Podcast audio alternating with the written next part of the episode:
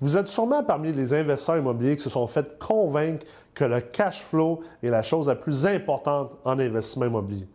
Aujourd'hui, à Vocation Immopreneur, on va valider et explorer afin de déterminer est-ce réellement le cas.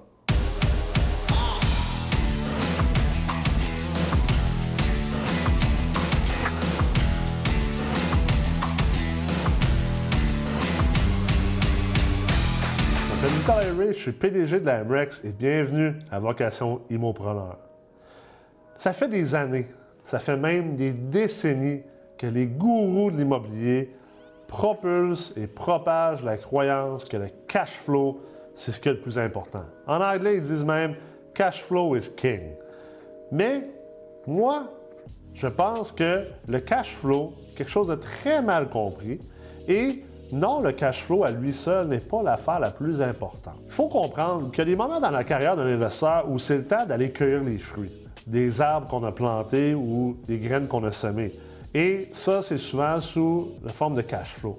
Mais le cash flow également est une fonction de sa valeur nette ou, en d'autres termes, en termes financiers, de son équité. Alors, si vous commencez comme investisseur immobilier, si vous êtes en début de carrière, si vous n'avez pas encore une valeur nette qui est élevée, se concentrer sur le cash flow, c'est un peu une partie déjà perdue d'avance.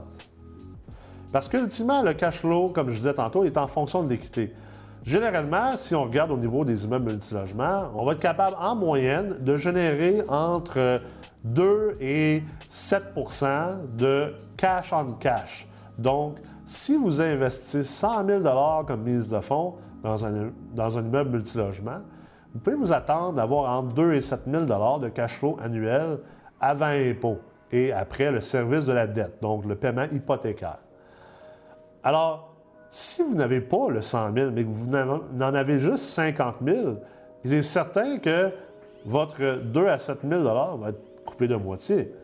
Alors, il est beaucoup plus intelligent et stratégique de se concentrer à augmenter la valeur de son équité, donc sa valeur nette, et ultimement, le vrai potentiel dans le marché multilogement est dans l'appréciation. Donc, la création de valeur ou la prise de valeur des immeubles qu'on acquiert, des immeubles dans lesquels on investit. Alors moi, ce que je vous dis, c'est que le cash flow, oui, il est super important, mais il est important lorsque sa reine est présente. Parce que comme je disais tantôt, les Anglais ou les Américains disent souvent cash flow is, king.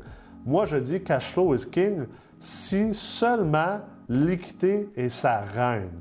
Donc, si sa reine est présente, soit l'équité, la valeur nette de l'investisseur, oui, le cash flow devient le roi.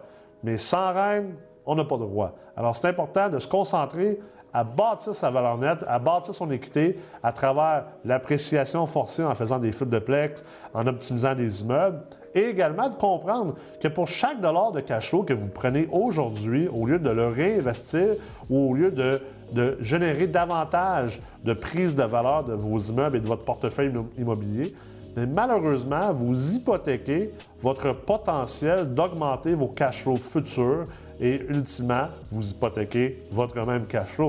C'est comme le concept de la gratification instantanée lorsqu'on parle de l'investissement. Plus qu'on est capable de réduire nos dépenses pour investir davantage, et je ne parle pas ici simplement d'immobilier, mais de l'ensemble de nos finances, plus qu'on est capable de retarder la gratification, on est capable d'augmenter sa valeur nette et de s'enrichir. Et c'est la même chose avec nos immeubles. Plus qu'on est capable de retarder l'obligation de prendre du cash flow de nos immeubles, parce qu'on peut se concentrer davantage à augmenter la valeur de nos immeubles pour ensuite, plus tard, oui, aller cueillir ces fruits-là, c'est-à-dire le cash flow, qui est le fruit des arbres qu'on a plantés. À ce moment-là, on est vraiment dans une structure, dans une stratégie de croissance financière qui va de part avec la manière que l'actif multilogement est structuré. Et finalement, l'autre chose à comprendre également, c'est que j'ai généralement des marchés et des propriétés qui génèrent plus de cash flow. Donc, si vous êtes le type d'investisseur qui chasse le cash flow, vous êtes en train de courir après le cash flow, vous allez vers des, immeubles ou des marchés qui en génèrent davantage. Le problème avec ça, et c'est un concept de base en finance, c'est qu'un dollar vaut plus cher aujourd'hui que demain pour un investisseur. Et donc, plus que je prends des investissements qui sont risqués plus que je prends des investissements où il y a moins de probabilité d'avoir mon retour sur investissement ou de revoir même mon argent initial investi, bien, je vais demander un plus grand loyer sur cet investissement-là. Et ici, dans la forme euh, des immeubles à revenus, ça se traduit en cash flow. Alors, les immeubles ou les marchés qui génèrent plus de cash flow sont généralement des immeubles ou des marchés qui sont beaucoup plus risqués, c'est-à-dire des marchés où il y aura moins de prise de valeur, moins d'augmentation potentielle des revenus dans le futur et donc moins d'augmentation potentielle des cash flows. Également, où ça pourrait être des marchés ou des immeubles où la probabilité de collecter les revenus projetés sont plus basses comme par exemple dans des secteurs plus difficiles ou plus criminalisés ou plus pauvres, où les gens ont moins la capacité de payer constamment les loyers contractuels auxquels ils se sont entendus. Alors tout ça pour dire que le cash flow, oui, il est très important.